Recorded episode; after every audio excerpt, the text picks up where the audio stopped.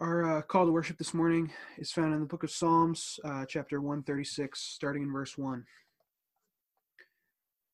Give thanks to the Lord, for he is good, and his steadfast love endures forever. Give thanks to the God of gods, for his steadfast love endures forever. Give thanks to the Lord of lords, for his steadfast love endures forever. To him alone, to him who alone does great wonders, for his steadfast love endures forever. To him who by understanding made the heavens, for his steadfast love endures forever. And to him who spread out the earth above the waters, for his steadfast love endures forever. Uh, would you join me in a word of prayer for our service this morning? God, I thank you for the chance we have to gather here, um, even virtually together. Um, God, I thank you for your steadfast love for us and your goodness for us, towards us, um, that endures forever. Um, and God, as we look towards um, some uncertainty coming up this summer, we know that um, we need not have any fear um, because we know that you are good to us and your love for us endures forever. Um, so I pray this morning as we come together to worship you that um, we would worship you in response to knowing how much you love us, in response to the great gifts you've given us, and the love that you have poured out on us and continue to pour out on us. In Jesus' name I pray. Amen. Good morning, CSC. Uh, let's sing this first song here and celebrate um, that steadfast love that we just read about in the book of Psalms.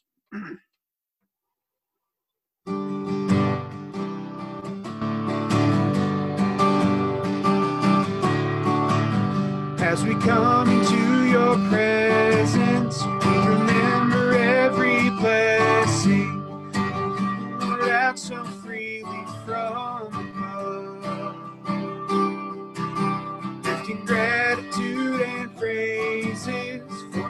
compassion so amazing. Lord, we've come to give you thanks for all you've done. Because of your love, we're forgiven. Because of your love, our hearts are clean. And we lift you up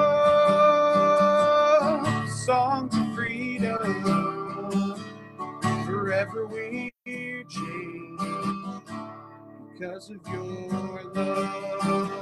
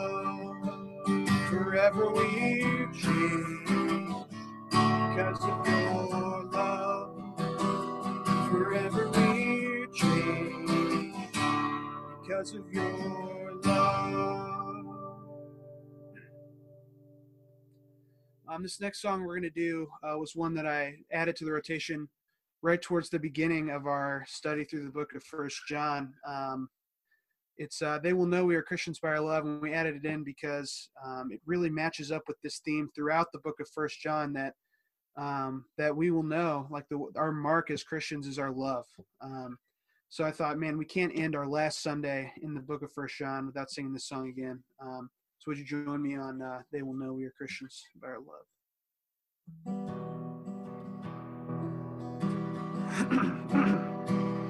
we are one in the Spirit. We are one in the Lord. We are one in the Spirit. We are one in the Lord. And we pray that all unity may one day be restored. And they'll know we are Christians by our love, by Christians by our love.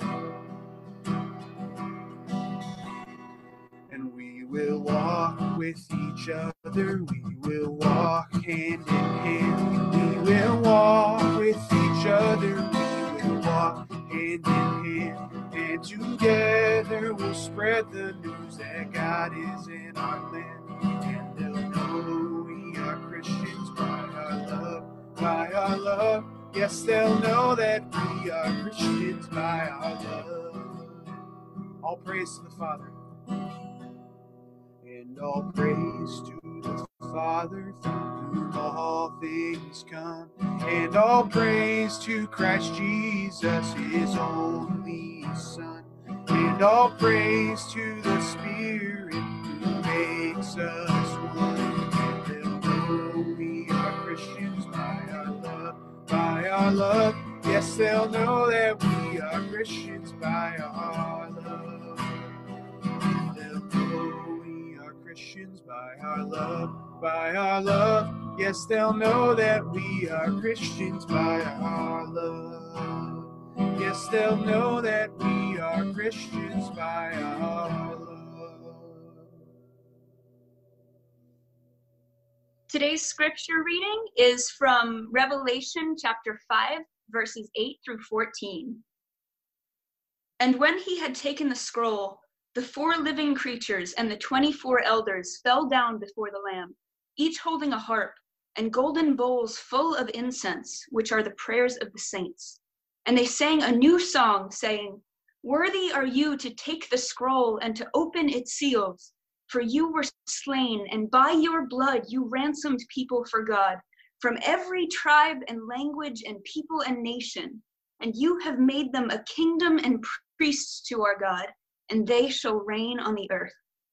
Then I looked, and I heard around the throne and the living creatures and the elders the voice of many angels, numbering myriads of myriads and thousands of thousands, saying with a loud voice, Worthy is the Lamb who was slain to receive power and wealth and wisdom and might and honor and glory and blessing.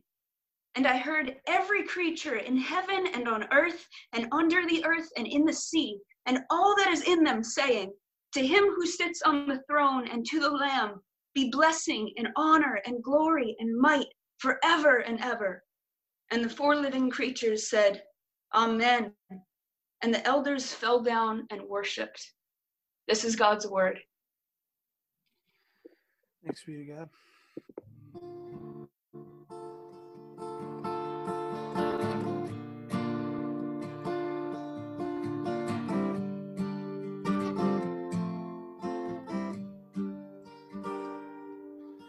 Join the song of the angels round the throne, giving worship to the one who lived and died and lives forevermore. All unite with the saints who fought the fight, resting now in heaven's light, where beauty dwells and suffering is no more. Now their suffering is no more. Singing hallelujah, to the Savior. Singing hallelujah to the Lamb. How I long for the day when flesh is done fear and hate are overcome. All the earth is freed from grief and pain. And on that day, every eye will meet his gaze.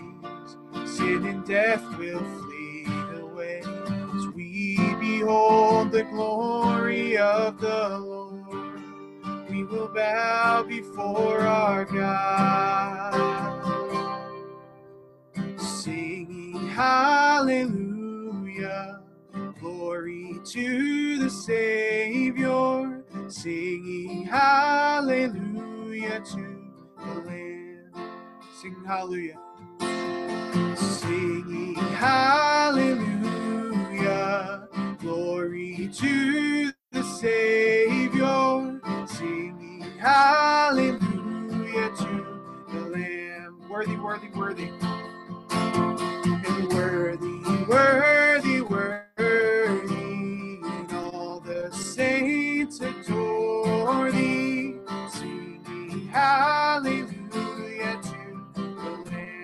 Worthy, worthy, worthy.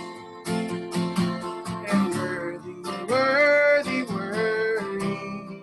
All the saints adore thee, singing hallelujah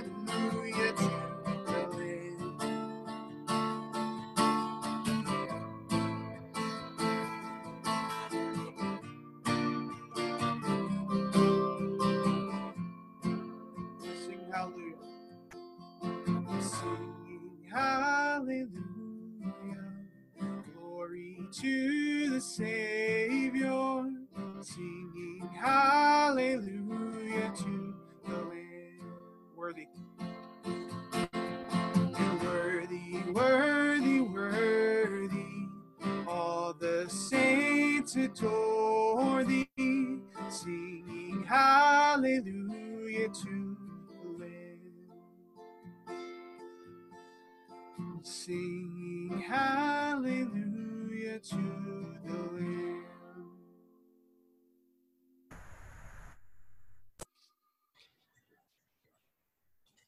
We are going to take this opportunity now to pray for the offering. I want to thank everyone who has been giving diligently, uh, even though we're not in the building.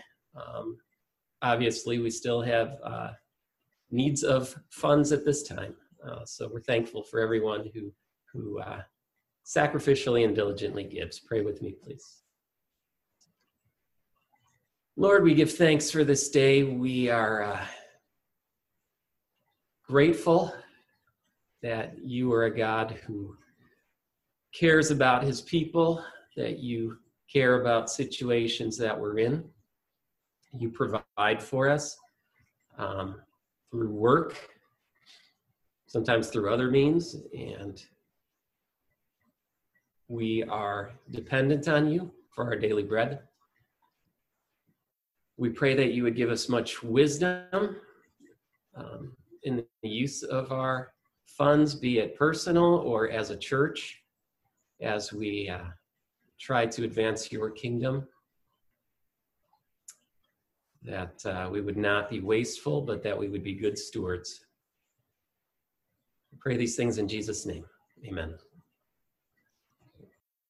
And well, I invite you uh, to turn in your Bibles to First John as we wrap up this short but packed uh, book of the Bible. And we're going to be in uh, chapter 5, First John chapter 5. If you were with us last week uh, in the previous passage, you remember that John talked to us about a wonderful gift that we've been given, and that is the gift of prayer. And what makes prayer a wonderful gift is not just the availability of it, but the effectiveness of it.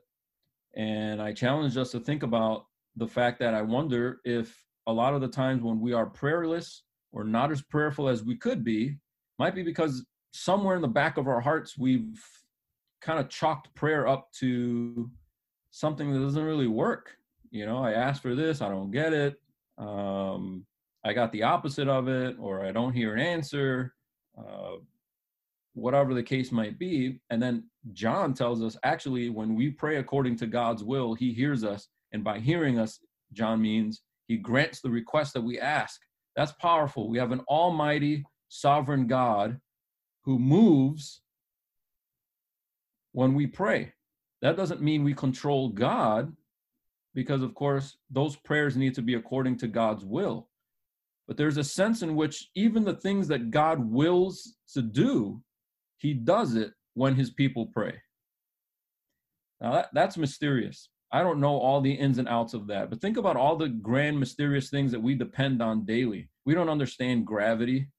I mean, we get some things about gravity, but we don't really understand gravity, but we depend on it all the time. We don't understand time, right? We're still trying to figure out time. right? Uh, relativity and those other theories, but we depend on it daily. And so we don't want to get stuck trying to figure out how does it work to have a sovereign God who accomplishes his sovereign will, but yet we see scripture saying in order for God to do that, we need to pray for it to happen. Prayer is not nothing. Prayer is not something that is just sort of a, a spiritual exercise. God's going to do what he's going to do anyway. It doesn't matter if I pray. The script, scripture doesn't talk like that. It doesn't write like that. Uh, the authors of scripture write that you don't have because you don't ask, right? James, uh, John telling us uh, if you pray according to God's will, then the other shoe will drop. Then that thing that you've requested will happen when you pray. Uh, and it's hard to figure out that mystery, that sort of the complexity of how that all works. But we're not called to figure out how it works. We're called to pray. We're called to be a prayerful people. And what John wants to do is sort of move us away from thinking about prayer mainly as something for trivial things, as something that is for specific things that we want. Pray that uh, tomorrow goes well. Pray that it doesn't rain. Pray that the store I really want to reopen is one of the ones that opens. You know, pray for this, that, and the other. Does God care about small details? Yeah, but you'll notice John's tone is rather than expressing your faith by hating your brothers, you're to express your faith by loving your brothers. And one of the most loving things you can do for a brother or sister in Christ is pray for them. And there's there's not a lot here, at least in this text, about praying for yourself, but to utilize that grand gift, that access you have to God to pray for someone else. And in fact, your praying for someone else might be the difference between their life and death. Your praying for someone else might be the difference for their eternity. And we'll see that as we unpack these next few verses. So turn with me to First John chapter 5, and you'll see that text that we just covered about prayer in verses 13 to 15. Uh, this confidence we have toward him, if we ask anything according to his will in verse 14, he hears us. And if we know that he hears us and whatever we ask, we know that we have the request that we ask him. Well, what kinds of things, John? What kinds of things, John, can I ask? And I know that it's according to God's will that I ask it. Can I pray for a parking spot? Can I pray for the weather? Can I pray for a sports team? John doesn't even want to waste time, right, uh, with those matters. He gives us an example of what to pray for. And it's a verse that often gets neglected because it's confusing uh, it's difficult, but he gives us the example. He's still talking about prayer when he talks about seeing a brother committing sin. In verse 16, if anyone sees his brother committing a sin not leading to death, well, that's weird. We'll unpack that in a second. If anyone sees his brother committing a sin not leading to death, he shall ask. Ask who? Well, he's talking about prayer, like the previous verses said. So ask God. He shall ask, and God will give him life. So those who commit sins that do not lead to death, there is sin that leads to death. I do not say that one should pray for that. All wrongdoing is sin, but there is sin that does not lead to death. So here we have a scenario where he is encouraging the believers to pray an example of the prayer that he's talking about. If you pray according to God's will, God will grant that request when you pray it according to God's will. It's a promise. This is a f- effective praying, not wishy-washy hopeful prayer. Right? I might pray for the weather tomorrow, but I don't know what God's will is for the weather tomorrow. So that's not an effective prayer, is it? And that's how we treat prayer. We pray for the weather. We pray it doesn't rain. It did rain. And we're like, well, God does what he wants to do. We pray for the rain and it does rain. And we go, well, maybe that was my prayer, but it feels like a crapshoot because maybe he does it, maybe he doesn't. We don't know what God's will is. And I'm not saying we should never pray when we don't know what God's will is. What I'm saying is we need to spend more time, more focus on praying what we do know God's will is. But we do the opposite. Oh, that's already God's will. Why pray for it? I'm going to pray for what I don't know. But but the scripture's emphasis is the opposite. You know it's God's will. Don't say, well, God's going to do what he wants anyway pray it And it's a more powerful prayer. It's an effective prayer because you know it's God's will to pray it. And what's an example? When you're in church, you're in a church community, and there's a brother or a sister that you know well. Maybe you don't know them that well, but they're a brother or sister. They come to church, they hang out, they worship with us, they sing with us, they bring their families to church, whatever the case might be. For all you know, this is a brother, this is a sister, and they've committed a sin. They've tripped, they've done something wrong, evil, uh, transgression, iniquity, right? All the different ways that we can address their violation of God's will. John is saying your response to that needs to be to pray for them. Because your prayer can rescue them. If they're sinning a sin that does not lead to death, you ask God, and God will give them life. So if you don't ask God, they may not get life.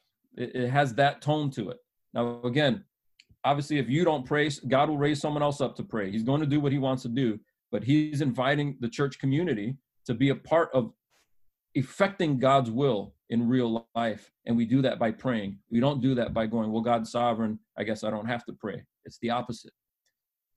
And so we recognize we serve a God who's going to do his will, but he does that through uh, commanding his believers to pray. And his one example of choice is to pray for another brother or another sister who's sinned. We don't want to throw them under the bus. We also don't want to ignore it. And we all sin. We, we take it seriously, but we, we take it to the Lord. And, and we don't firstly recommend counseling. We don't firstly recommend a cool book that we read. We don't firstly just quote verses at them. We don't firstly say, well, just get an accountability relationship. All those things are great.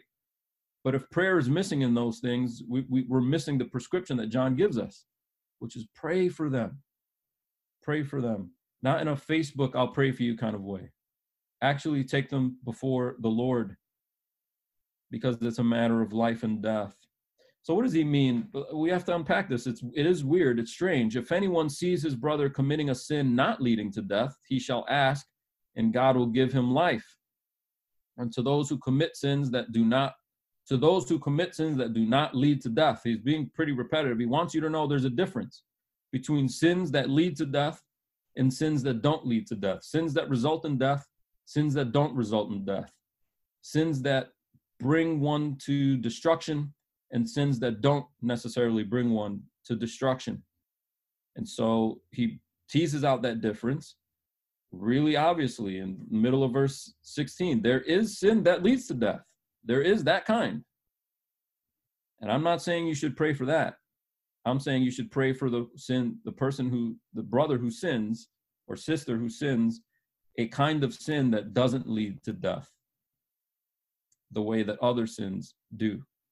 So obviously, there's two different kinds of sinning here, and we need to figure out what that is. And I think one of the ways to do that is to figure out what he means by life and death.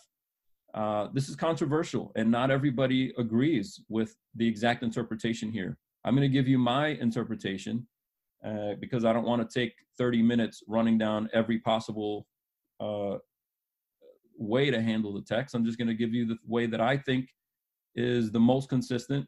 And maybe a year from now, I realize another position was there uh, that I should have considered uh, more carefully. But I don't think, firstly, that he's talking about physical life and death. And that would be in agreement with most commentators that, that he's not talking about sin that leads to actual physical death, but rather sins that lead to some kind of spiritual death versus sins that don't necessarily mean spiritual death. If he meant physical death, I think it just would read a little weird. Uh, if you see someone committing a sin, but that sin didn't kill them, you know, they took drugs, but they didn't take drugs to the point of overdosing and dying.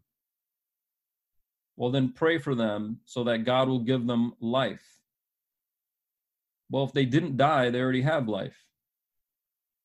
right? If if death is physical, then the life has to be physical. I think it would be weird for him to switch from physical death to spiritual life.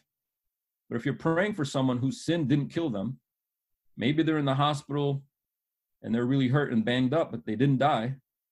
Pray for them so that they won't die. Not sure. And then it would be pretty repetitive to give another three lines. I'm telling you guys, not all sins result in death. Some sins do result in death, but not all sins result in death. Verse 17 all wrongdoing is sin, but some sin, there is sin that doesn't lead to death. Guys, not all sin kills you immediately. Do we need like three whole lines repeating that? Is it too obvious that some sins you end up dying from and some sins you don't? I mean, some drunk drivers die from it and some don't.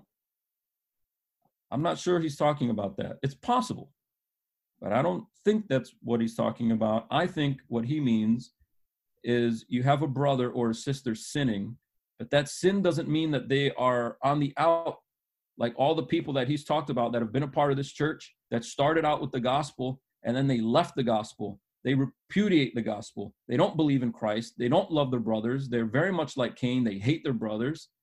And they left and they're no longer a part of us. If they were a part of us, they would have stayed with us, but they left because they're not a part of us. These are the people he's talking about.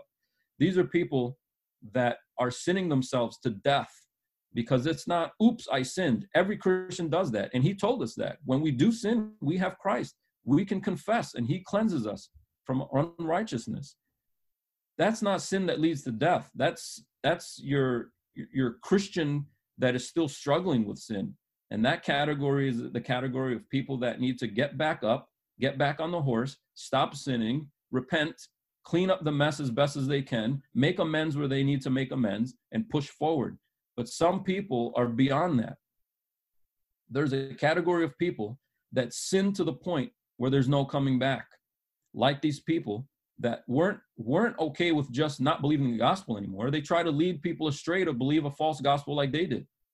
And I think that's mainly on John's mind throughout this entire letter. I think that's what's on his mind now. And so when he tells us that uh, we can pray for someone who, who has sinned, they haven't necessarily sinned themselves to death. They haven't sinned to the point of being outside of God's grace or beyond uh, uh, the gospel, so to speak. Uh, but they messed up, and you pray for them, and God will give them life. Now, here's the catch: you can turn my own question back on me. If if this is a person who's a Christian, they have spiritual life already. What does it mean for God to say, if you pray for the Christian who already has spiritual life, I will grant them life? And the answer to that, I think, is that he means ultimate life because I think that he means ultimate death. This person has sinned. If they sin the sin leading to death, these people that are on the out, these apostates, they're already spiritually dead, aren't they? He says, he didn't say they were a part of us. He said they never were a part of us. They talked the talk, but after a while you realize they didn't walk the walk, and it was it was just jibber jabber the entire time. They never were Christians. And so, those of you who know me and you've been around CFC long enough, you know that I don't believe that you get saved and then you get unsaved, and then you get saved and you get unsaved. There are people that look saved. And then through bearing fruit, you realize the kind of tree that they are. They didn't turn into a different tree. You realize they weren't that tree. They never were saved. They just were dunked in water. They just showed up to a building. They just sang songs off a screen. They just said, said amen in the right parts in the sermon. Didn't mean they were a Christian. Something has revealed the fact that they never were a part of us. So he's talking about people that are already have life in Christ or, or already dead, right? And not living in Christ. But what he means by sin not leading to death or sin leading to death, what he means is final death, ultimate death, death in the ultimate sense, eternal death. And what he means by life is that eternal life that is uh, proven finally on that day of judgment, chapter 4, verse 17. So I think he means final death and final life. And there is a kind of sin that leads to a final death. Now, if there were no other verses that mention this, that might be a weird take on it. but there are, right? The blasphemy of the Holy Spirit uh, is one example that is found not just in Matthew 12, not just in Mark 3, but in Luke 12. All three of the synoptic gospel writers, Matthew, Mark, and Luke, address the blasphemy of the Holy Spirit. I don't think the blasphemy of the Holy Spirit is something that only Pharisees could have done back then. I think Matthew, Mark, and Luke include the passage of the blasphemy of the Holy Spirit because it's still done today. And the blasphemy, blas, the blasphemy of the Holy Spirit, the, the quote unquote unforgivable sin. And that's the question many Christians have. If you if, top five questions that Christians ask, what is the unforgivable sin? If you remember when we were in Mark, I unpacked that for us, and I here's my take on it. I think the unforgivable sin, according to Matthew 12, Mark 3, and Luke 12, uh, the unforgivable sin is when the gospel is so clearly revealed to you, that the gospel is so obvious, the Holy Spirit works to put the truth of the gospel in front of you in such a clear and obvious way, and you high handedly, overtly reject it. You know, people that don't understand the gospel, they still are not in. It's not like God lets them into heaven. I know you didn't get it. The math was too hard. You didn't quite understand it. So it was ignorance. No, there's people that are unsaved because they're ignorant. And there are people that are unsaved because not because they're ignorant, they know the gospel, they used to teach the gospel and they repudiate it. They defy it. And what does the Bible say about that? I think what Jesus says about that is that's unforgivable. How can that be forgivable? If you reject the gospel, there's no forgiveness for you. But it's the resolute nature of the the rejection of the gospel. You know, you've got unbelieving friends who are kind of like, church isn't for me, man. You know, I'm, I'm not into it. I'm not into it. That's different than I used to go to church. I hate the church. I hate the gospel that God would call me a sinner, that I deserve death. That's the most reprehensible thing I ever heard in my life. I'm a good person. I don't like, I'm not going to serve a God like that. You describe the God of the Bible and they're they're clearly at enmity with God, not because they don't understand them. They do understand the gospel and they reject it, uh, to use an Old Testament term, high handedly, defiantly, knowingly, with the truth in front of them. The, Hebrew, the book of Hebrews has five warning passages that talk about this. You knew the truth, you tasted it, you you you touched it, you were there with it, and then you rejected it. And what does the author of Hebrews say about that? There's no more forgiveness for you, sir. I mean, there there is a point of rejection to the point of not turning back. And that, that might sound harsh, but you think about how Jesus sent out his disciples. You go to these doors, and some of them are going to accept you and be hospitable to you, and some people are going to just reject the gospel. Just keep knocking, just keep hanging out. Sleep on the welcome mat until they let you in. He says, Shake your sandals and go to the next house. Right? You think of John 17 when Jesus is praying for his disciples and he tells the Father, I'm not praying for the world. I'm praying for those that you've called. I'm not praying for the world. Now, that doesn't mean we don't pray for unbelievers. Don't don't hear me saying that. What I'm saying is the emphasis in scripture is to pray for those who are brothers and sisters and they haven't sinned themselves to death. There's no need to shake your sandals off. There's no need to hand them over to Satan, 1 Corinthians 5 or something like that. This is a category that he's talking about where there isn't a defiance of the gospel. Rather, it's a, a Christian that is embroiled in something. They they they're committing a sin or have committed a sin that is become has become a burden for them, to use the Galatians six language. And our job is to come and help them bear that burden. Our job is to come and help them stop that trespass and get out of it. And there's hope for them because they're not unrepentantly defiant of the gospel. They just messed up. And we need to come alongside those brothers and sisters prayerfully. And if we pray for them, that messing up won't turn into a long pattern that will eventually reveal that they weren't in. I know oh, that's hard. Again, we're touching on sort of paradoxical themes here, right? That from our perspective, we don't know the, who the elect are. From our perspective, we can we can see fruit, but it takes sometimes a long time to discern whether somebody is bearing fruit or not. God has that perfect vision, but for us, you know we we pray when someone sins that they won't do it again we pray that it won't become a pattern we pray that eventually they will have the perseverance that real Christians actually have, so that on that day of judgment, they will have the confidence that they have ultimate life in Jesus Christ. Either way you take the passage, whether it means physical death or spiritual death, I, I think you're you're still within orthodoxy. I don't think it's heresy to take it one way or the other.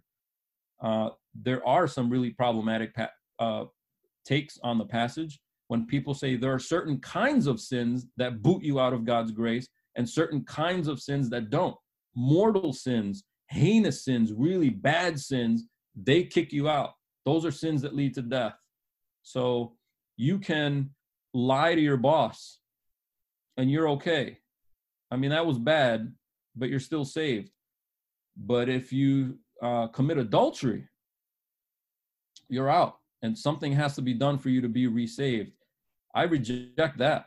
I don't think that's consistent not only with the rest of scripture, I think that's wholly inconsistent with First John. You don't even have to leave First John to see that that doesn't make sense. So it's not that he's talking about certain kinds of sins are really bad enough to separate you from God, and other sins, they're bad, but doesn't separate you from God. All sin separates us from God, but there is one kind of sin that is unforgivable. And if we, want to figure out, well, what sin is that? What kind of sin leads to final death? There's no other way out of it. Uh, a sin that is unable to be forgiven. Well, then you go to the Gospels, Matthew, Mark, Luke, who talk about the blasphemy of the Holy Spirit, where Jesus calls it the unforgivable sin. And if you ask, well, how come Matthew, Mark, and Luke say it and John doesn't? Well, he saved it for First John. It would be my response. So I think that's what he's getting at here, and that's a difficult category, and that's a tough pill for a lot of us to swallow. That there is such a thing as a sin that leads to death, but now that makes sense, right? For John to repeat it this many times, guys, not all sin is this somebody messes up in sin, you don't automatically kick them out of the church, say that they're anathema. You don't automatically cut them off and say they're they've high-handedly rejected the gospel. We are not to have anything to do with them anymore. There is a category for that, but that's not when when a Christian falls. When a Christian falls, you you back them up. You come alongside them, pray for them. You're hopeful for them. Not every sin leads to death. Verse 17. Now it makes sense to me. All wrongdoing is sin. We have to treat sin seriously, all levels of it, all kinds of it. None of this, some of it is heinous, some of it is not. All sin is heinous. There are levels of perversion, but there's not the sins that keep you in favor with God and then the sins that don't. All wrongdoing is sin, but there's a kind of sin that doesn't lead to ultimate death. There's a category for the sinning Christian, not continually sinning, not unrepentantly sinning, but the Christian that trespasses, the Christian that steps out of line and has to be corrected. If that weren't true, why do we why do we preach? Why does Paul tell Timothy the power of scripture, the profit of scripture is to teach, correct, and rebuke and exhort? Of course, we need to be constantly pushed back into the lane that we're supposed to be in. But that, that's different than altogether leaving the race. And so they are a church that's reeling from the pain of, of people that they called brothers, people that they called sisters, that have given up on the faith, that have re, that reject it, that are enemies to the gospel now in such overt and obvious ways. And he's saying not every sin is puts somebody in that category, guys. Brothers and sisters are going to disappoint you. Uh, you don't probably have to be too new to CFC to realize some people here are going to disappoint you. You don't have to be that new to CFC for me to have probably already disappointed you. You know, we're human, we're frail, we're not all wise, we're not perfect, we're not omniscient, and sometimes we're selfish and we don't always put our brothers first, and we're not always the best keepers of our brothers. And sometimes we act Cain like in a moment or in an instance. But hopefully, if you call that out in us uh, and you pray for us, uh, you will see that God keeps us and grants us life uh, that we can only have in Jesus Christ. And so his call is to band together and use prayer as a weapon, not to get tomorrow's schedule done, but mainly as a way to rescue one another in church. And so this sin uh, is not always discernible. I don't think we're always able to tell that somebody has sinned themselves to death, so to speak. Sometimes it looks pretty much like that's that's the case for somebody. But you'll notice the passage doesn't go on and how to discern whether someone sinned to death, how to figure out what that what that you know where where that line was crossed. He's not even saying you shouldn't pray for them. If you look at it carefully, he's just saying, I'm not saying pray for those. I'm what I am saying is pray for for Christians who sin. So he, he's not saying it is wrong to pray for someone that you think, that you suspect has sinned and rejected the gospel to the point where there's no hope for them. Maybe you could pray for them. Uh, we don't have, like I said, God's x ray vision to see for sure whether someone's in that blasphemous state or not. But what he is doing is trying to encourage you to what he's trying to focus you on what he is trying to encourage you to do, which is to not leave Christians behind, Christians that are immature, Christians that are still a little lazy, Christians that still have habits to break, Christians that still do a good week and then they mess up, Christians that were your best friend for a month and then hurt you. They broke your heart. Don't leave them behind. Pray for them so that they change and so that they stay in the race. And that might be the difference between life and death for them. Don't just chalk them up to death immediately because not all sin should be that. There's a category of sin that Christians do bounce back from. And a lot of times, the way that Christians bounce back from their sin is because of the prayers of their brothers and sisters in Christ. And he gives us a promise, doesn't he? The promise makes sense, I think, if we define it this way. He says, if you pray for someone who sins, not the, the blasphemous apostasy thing, I'm focusing on the kind of sin where someone's stuck, someone has trapped themselves in something, someone has done something obvious and disappointing, not an inner sin of the heart that's hard to discern, but something obvious. They're caught. You pray for them and you ask that God would rescue them out of that, that God would preserve them, that God would not let them veer off, but that God would keep them. And God's promise, I'll do it. I'll keep them. I don't even know uh, how many prayers have gone into the fact that I'm still here. I don't mean here physically, I mean here spiritually. Why do have so many fellow Moody Bible Institute students not just have failed to enter into the ministry, but repudiate the gospel today? Classmates. Why them? Why not me? Why am I still here? Preaching, believing, probably the prayers of others, most of which I'm not even aware of. And so when you all tell me, Pastor, I'm praying for you, when you send me a random text, I prayed for you this week, I tell you, it, to me, that's not a throwaway line. That's not something that I take lightly. And I hope you don't with each other. I hope that you look forward, even though you're tired, even though you're Zoom fatigued, to get to that point in the growth group where you're praying for one another, that you take it seriously because this is life and death stuff. This is not pray for my dog, pray for my cold, uh, the carpet cleaners were late yesterday and now backed us up. Pray that we get that schedule figured out. You all need to make sure that your growth groups are pressing into this kind of prayer life, the prayer life that matters for eternity, the prayer life that matters for life and death. And I'm not going to criticize uh, praying for parking spaces. I'm not saying God doesn't care about the ins and outs of your daily life. What I'm saying is, if the bulk of your prayer is trivial things, and only a tiny sliver of it is this weighty matter, I think we're out of sync with Scripture. Prayer is for preserving one another. And we do that by praying for one another and we cling to God's promise. Of course, it's God's will that He preserve His own, but He preserves His own through the prayers of His people. And we don't say, well, I'm Calvinist, so I'm not going to pray. He just, he just preserves. Yeah, He preserves through the prayers of His people. Let's engage. Let's be a part of that plan because God tells us to be a part of that plan. So we can look back and go, God did preserve our brothers and sisters at, at CFC, but He did it because we took prayer seriously and we prayed and interceded for one another. And we didn't stop doing that when they failed. We especially did it when they failed. We step up to the plate of prayer when our brother fails or our sister fails. We don't just write them off. And as much as scripture might talk about a category of people that you do send out of the church, people that you do break fellowship with, people that you do shake the sandals off of, you don't do that with everybody. You don't do that as soon as somebody messes up, but you back each other up with prayer. And so when he says in uh, in verse 18, he says, "We know," uh, or verse 17, um, all wrongdoing is sin, but there is sin that does not lead to death. There's a hopeful tone in it, right?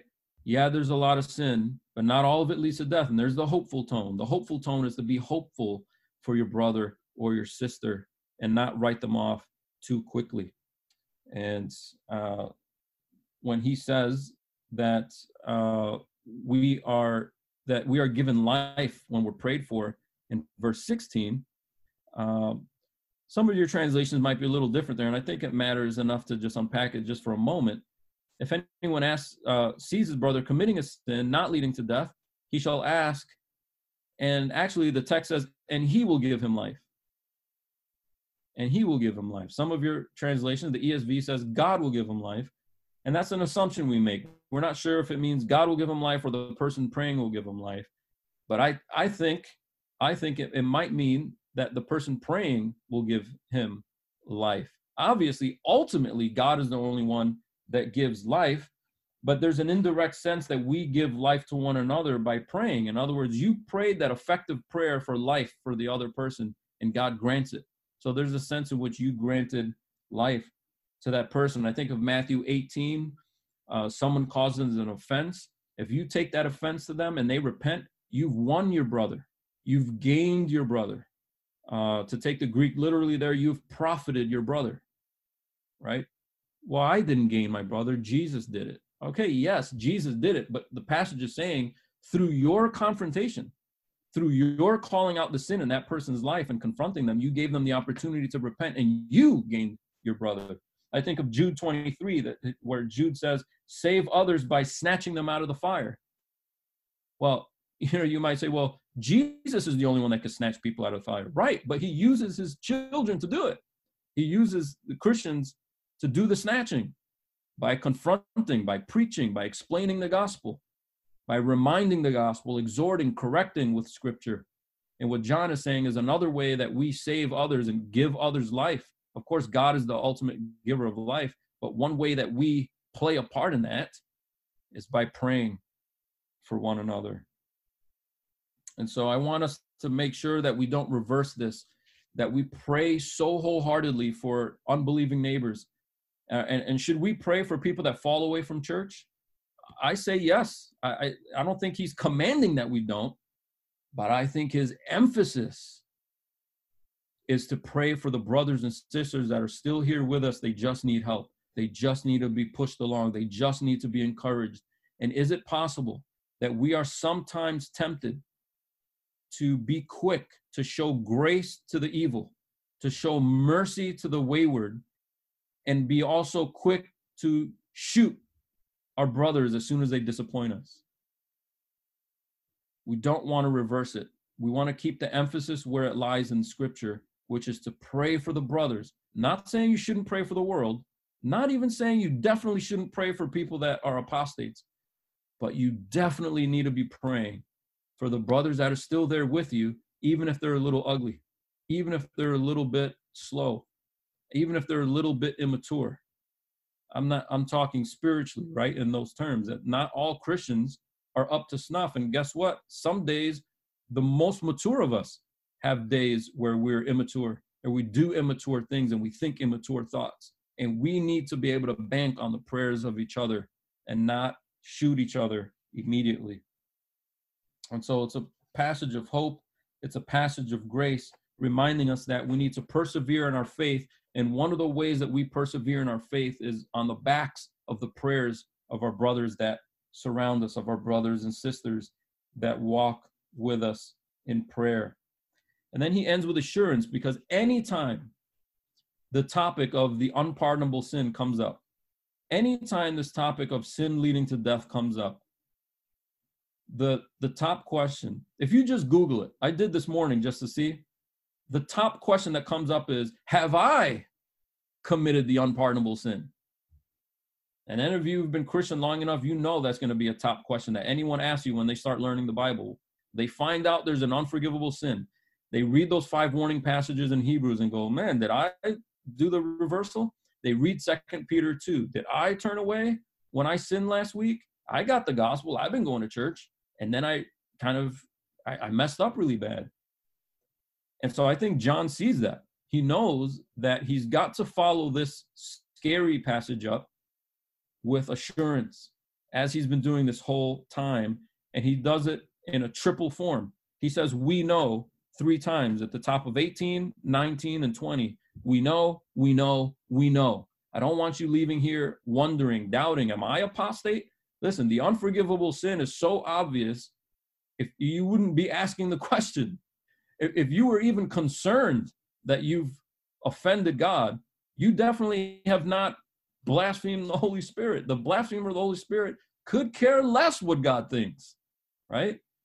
But he wants you to know that you you are in, you are even if you've sinned, you live a life of repentance that is not ongoing sin. Verse 18, we know that everyone who has been born of God does not keep on sinning. But he who was born of God protects him, and the evil one does not touch him. Right? So he's saying the, the Christian is preserved. The Christian doesn't have to wake up every morning or wake up in the middle of the night in cold sweats, wondering if that dream, they sinned in the dream, did that kick me out? You know, oh my goodness, last night I cussed and I forgot to ask God's forgiveness and wake up at three in the morning. Like, am I saved?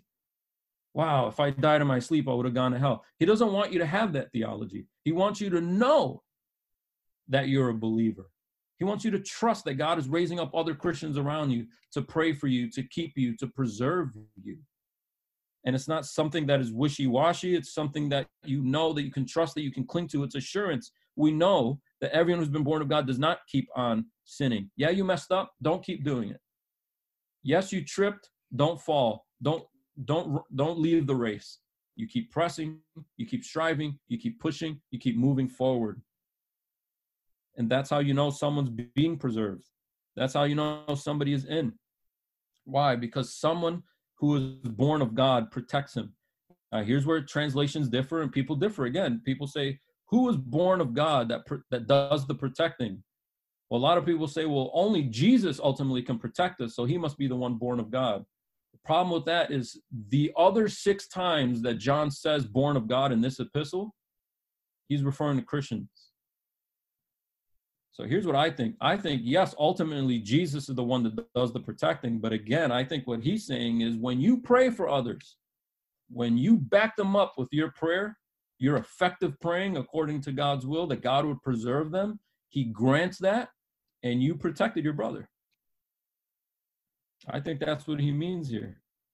He who is born of God protects him. The Christian, the, the, the other brother, protects him. Of course, ultimately, God is the one that does the protecting. But look at the result at the end of verse 18. And the evil one does not touch him.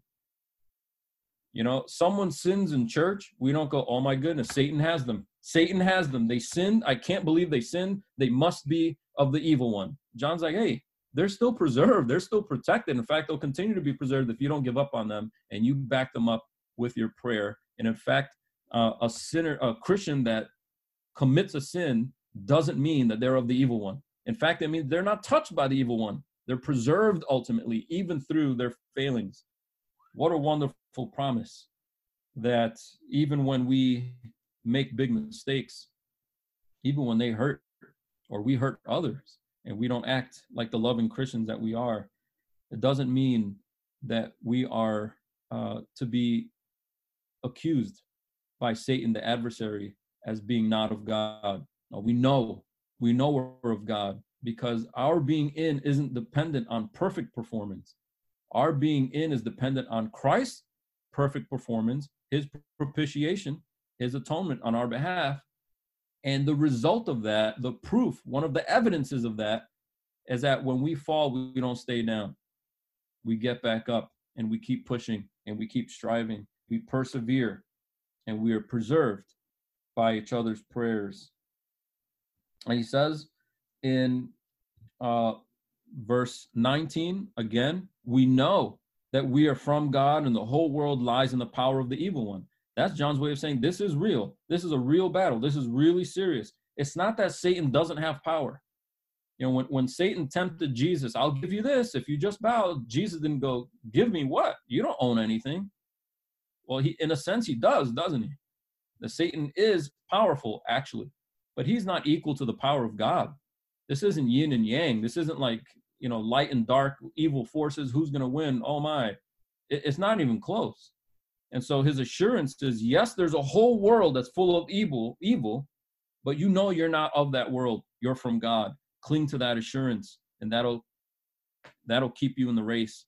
Verse 20 again, and we know that the Son of God has come and has given us understanding so that we may know him who is true. And we are in him who is true, in his Son, Jesus Christ. He's just wrapping all this up. He is the true God and eternal life. Don't listen to those false gospels. Don't pay attention to those uh, people who would twist the gospel into something else. You know the truth, and that truth is what will keep you. And when the accuser accuses you of falling, recognize that it is God's will for you to persevere and uh, because you are his and you know you're his because of these assurances you don't know you're his because you've performed perfectly you know you're his because of an understanding the word he uses an understanding of jesus christ that's how you know you're in and so he gives us this we know we know we know uh, to follow up that promise of prayer which is which is so powerful i think of i skipped this earlier but i think of the difference between Peter and Judas. You remember when we were in Mark, this is really important. And remember when we were in Mark, Jesus was betrayed by two disciples. Well, all the disciples scattered, didn't they? But the, the text focuses is uh, focuses on Judas' betrayal and Peter's denial. And Judas ends up uh, sinning himself to death. Peter sinned, but was restored. And what's the difference? The difference and you can uh, you, you can mark it down. The difference is Luke 22, 32, where Jesus tells Peter, Satan wants to sift you, but I'm going to pray for you. Jesus prays an effective prayer for Peter, and so Peter doesn't fall all, all away. He sins, he stumbles, but he's restored. Why? Prayer, intercession. That's why. And so Jesus is already setting the tone, setting the model. This is how we rescue and preserve one another by prayer. Then he ends with this line that exhorts his people to keep themselves from idols. Verse 21 Little children, keep yourselves from idols. And what I do love about that is the final word is not just assurance the final word is not to rest in what Jesus has done for you, although he's hit that and he's massaged it over and over. We know, we know, we know. But just because you know doesn't mean go relax and be unaware of the dangers that lie outside these doors if we were in church, right? Outside uh, this Zoom call, the dangers that lie outside of Sunday, the dangers you're going to face tomorrow. And the danger isn't a virus that it's a physical virus. The danger is a virus called idolatry.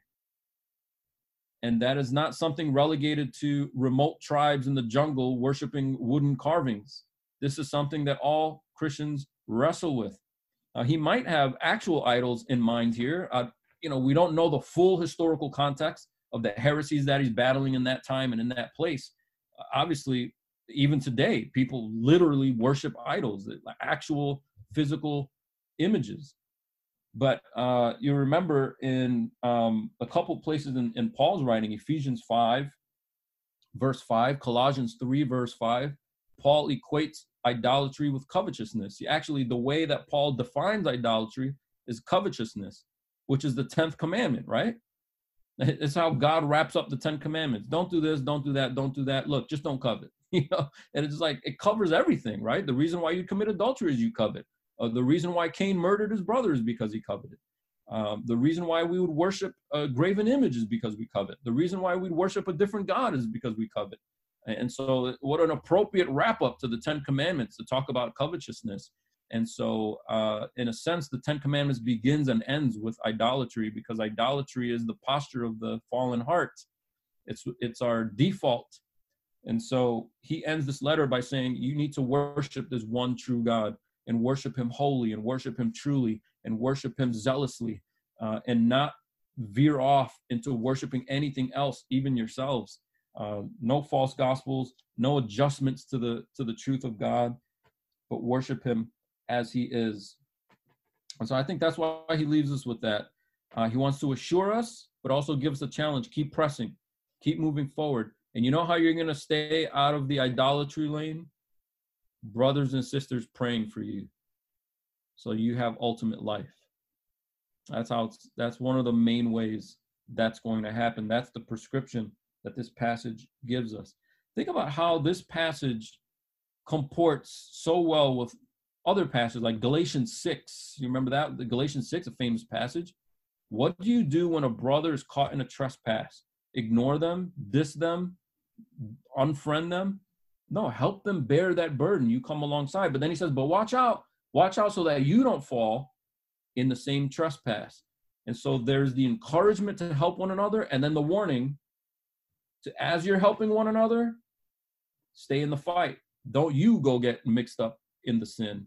And John has that same kind of tone. You find you you you have this powerful weapon of prayer. Use that powerful weapon of prayer not just for yourself, but to help other brothers and sisters around you that are failing or have failed in some way. But just be careful that all of you stay away from the lane of idolatry. God is going to preserve you and keep you, but you need to recognize that the, that evil is real, Satan is powerful, the world is his, and this is not going to be easy. And as soon as you think it's going to be easy, you're going to re- think you don't need prayer. And as soon as you don't think prayer, you're not going to pray for one another. And as soon as you're not praying for one another, we are in danger. And so the final thing I want to leave you with as we think about this is that I think for a lot of us, probably all of us in some measure or another, we have to switch from what like when we sin our default mode is to hope no one finds out. This is why when we get together it's really hard to pray actual prayer requests. This is why our prayer requests are filled with kind of flimsy that's a prayer request you'd share with anybody. If i just meet somebody now i cross the street meet somebody now i'd say yeah pray pray i don't catch this virus yeah everybody knows that. But who can i come to with my failure? Who can I come to with my sin and say, brother, I, I need you to pray for me because th- this is something I'm failing in right now. All right. This week I failed in this way. See, but but if we if we protect ourselves from that embarrassment, from that shame, and it is shameful. Sin is shameful. I'm not saying we should just flippantly be like, "Hey, I sinned this week," and we high five. We get to the point where we fist bump each other because we sin. That that's where accountability goes awry. I sin this week. How many times did you sin this week? Oh, you too? Yeah, me too. But you know, eh, there's no challenge to it. There should be shame. Uh, that's part of it. If if we lose shame, our consciences are seared. That's problematic. But we don't allow the shame to to bring us to a point where we're too cowardly to share it because if we hide it, our brothers may not know that we're caught in sin. And if they don't know that we're caught in sin, they can't pray for us. And if they don't pray for us, we might be in trouble. The very thing that saved Peter and made Peter not a Judas was prayer. And so rather than immediately seeking to hide our sins from one another, I think our mode is to take that sin to somebody and hope that somebody sees it, hope that somebody knows it, who is a prayerful person. And why want us at CFC to, de- to continue to develop the kind of community where people can know and trust if you come to us with sin, we've got your back. We're not going to throw you out on the road. If you're repentant and you want help, this where else are you supposed to go? Church is supposed to be the place to go. What if it's ugly? What if you think no one else in CFC has done it this bad? What if you think no one else has even heard of such a thing? I can tell you right now, that's a lie. But even in that scenario, if you don't want to die, you should make sure somebody knows what you're struggling with so that you can be prayed for and so that this promise can be clinged to that someone else can take this promise. God's promising that if we pray for a ailing brother spiritually ailing brother or sister god will restore them to life. God will ultimately get them to the finish line of eternal life. God will do it through the protection and support of your prayer. That means we need to be less private about these things. I'm not saying get up as soon as we you know next sunday uh announce to the entire church your sin. What i'm saying is to make sure that a brother a sister or two or three maybe the whole growth group knows how they can specifically be praying for you rather than going around the table going nah i'm good. Nah just a little tired. Yeah just a little tired this week. Come on. It, that that is not helping each other. And that is not recognizing the danger that we're in in this battle against trespasses idolatry of the heart and sinfulness. So i want to invite you now to pray with me that we would be this kind of prayer, uh, prayerful church uh, that is supportive of one another, not excusing sin, recognizing all doing wrongdoing is sin before God, to not minimize sin, but to not privatize it either, so that we can help one another uh, finish uh, with eternal life. Let's let's pray. Father, as we close in this song, uh, we are thankful to you for the assurance that you do give us. We want to sing this song, Lord, with uh, hearts that recognize that we know we're we have a relationship with you purchased by the blood of Jesus Christ that cannot be robbed by the evil one, that is not derailed as soon as we commit some infraction. But we also recognize that assurance is not an excuse to be lazy, assurance is not an excuse to be sinful, but that we need to press, we need to guard ourselves, keep ourselves from idolatry. Help us to be a prayerful people as we do that. Help us to lift one another up in meaningful prayer serious prayer that takes sin and righteousness seriously.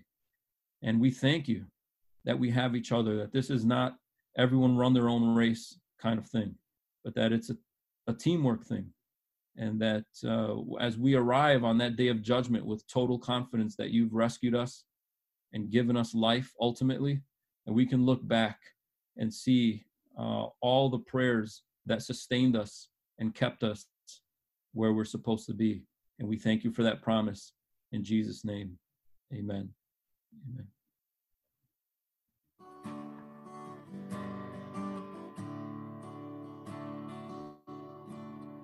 Blessed assurance, Jesus is mine. Oh, what a foretaste of glory divine heir of salvation, purchase of God, born of his spirit, washed in his blood. This is my story, this is my song, praising my Savior all the day long. This is my story, this is my song, praising my Savior all the day